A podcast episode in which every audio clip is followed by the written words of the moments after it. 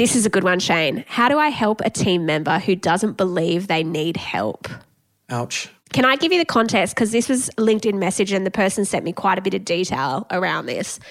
The situation is that it's a long term team member who's got some significant blind spots and skills gaps, but they just refuse to own them and recognize them. And so this person's now like kind of at loggerheads with them. Um, I, I, honestly I don't envy this person at all. Having to to sit in that space when the reason why is because I've been on the other side of that, and I know how hard it can be when you've got something that is a blind spot for you to acknowledge that it exists. And so I think like empathy is always a really good starting point. Is that it's hard because I like I've been on the other side of that when I've had a blind spot and I'm not really sure.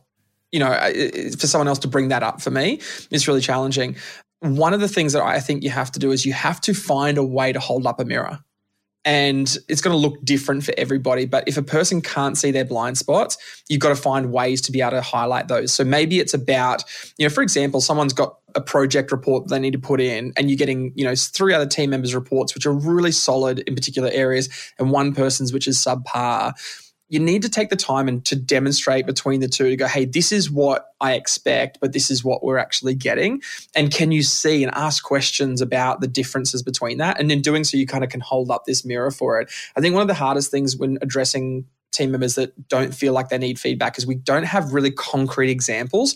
We go, I don't like the way that you did that, or I'm not sure about that. And they're often so ambiguous that a person goes, I don't really, I can't really make sense of it. So you need to find really concrete ways of, of demonstrating those skills gaps or those, those expectation gaps so that it almost puts up a mirror for that person that they're talking to. I mean, what, what, what's some of the, your ways of tackling that? One of the things that I have been doing lately at my culture and leadership workshops with teams is going through the growth versus fixed mindset model, which is by Carol Dweck from her book Mindset. Talked about it before.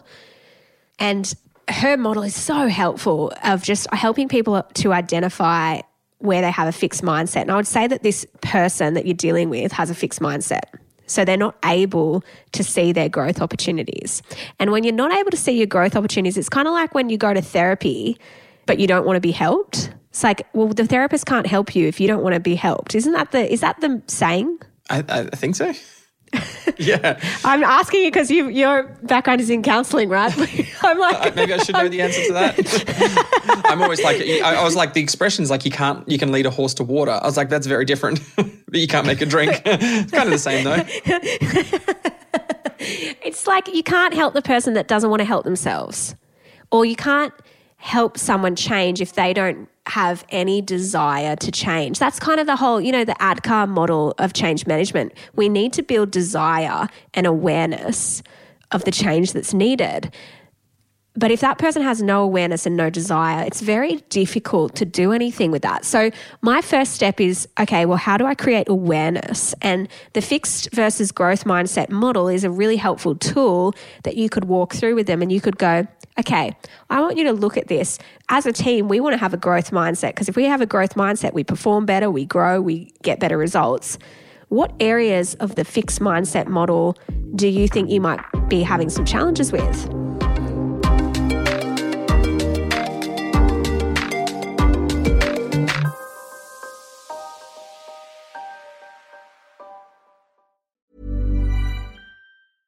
I'm Sandra, and I'm just the professional your small business was looking for. But you didn't hire me because you didn't use LinkedIn jobs. LinkedIn has professionals you can't find anywhere else, including those who aren't actively looking for a new job but might be open to the perfect role, like me.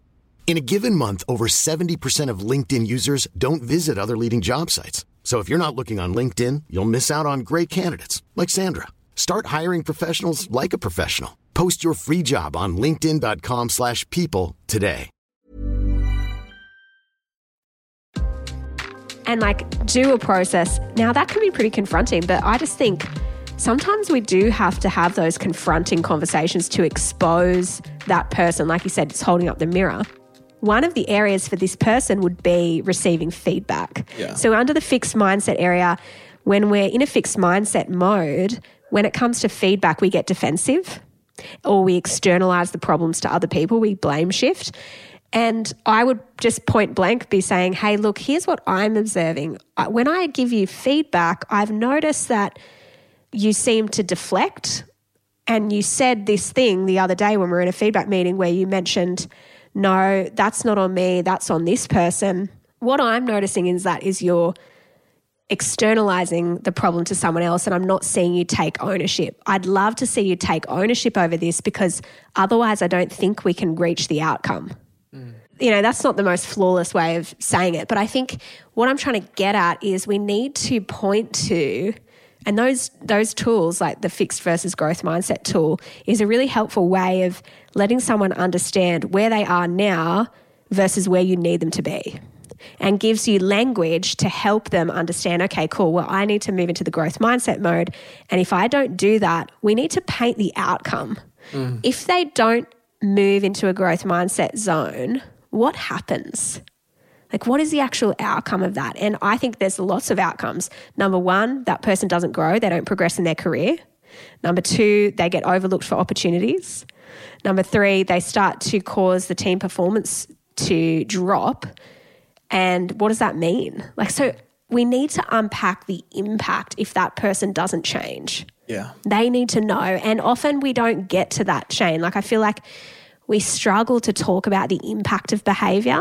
Yeah. Because that's the pointy end of it. Yeah. I'm glad you said that because I think we both started with a bit of a softer approach to this, which was we need to kind of like hold the mirror up. We need to elevate their awareness. We need to help them to see that they need the help and we're also we're kind of landing it in in in another approach to it, which I think probably if a person is has written this question, they've probably tried a lot of what we've already spoken about, which I think is nice that we're landing on this bit more of a direct approach. And I think there's two things to that, which is I use the free feedback framework, which is observation, impact, and input, which is get a really clear, articulate behavior, observable behavior demonstrate the impact of that behavior on you and on them, which you just talked about really nicely, and then seek their input on it and determine what they're what they're going to do about it. So ask them, and if they they genuinely can't see it, then I think it it might be time to have that harder conversation where they go, "Is this actually the right person for our team?" And a, and a phrase popped into my head that my wife uses all the time, which I think is so profound, so simple, so profound. She said, "Better." A bad vacancy than a bad hire. And sometimes we're worried that if we lose someone from our team, they carry a lot of organizational knowledge, and then we lose that person. We have this vacancy, a lot of work becomes harder. But if you've got someone in your team who's actually not helping your team be at its best, and that person is kind of creating this atmosphere around them, which makes the, the team uh, experience worse and the culture worse the people around them, chances are good you're going to lose good people in the process because you've let someone stay that probably should have gone and probably should have been moved on. And so that's probably the much harder approach than the maybe softer way we started. Yeah, but these are the biggest challenges you face in leadership is yep. what do I do when this person won't change and how do I potentially move them on? Like that's tough.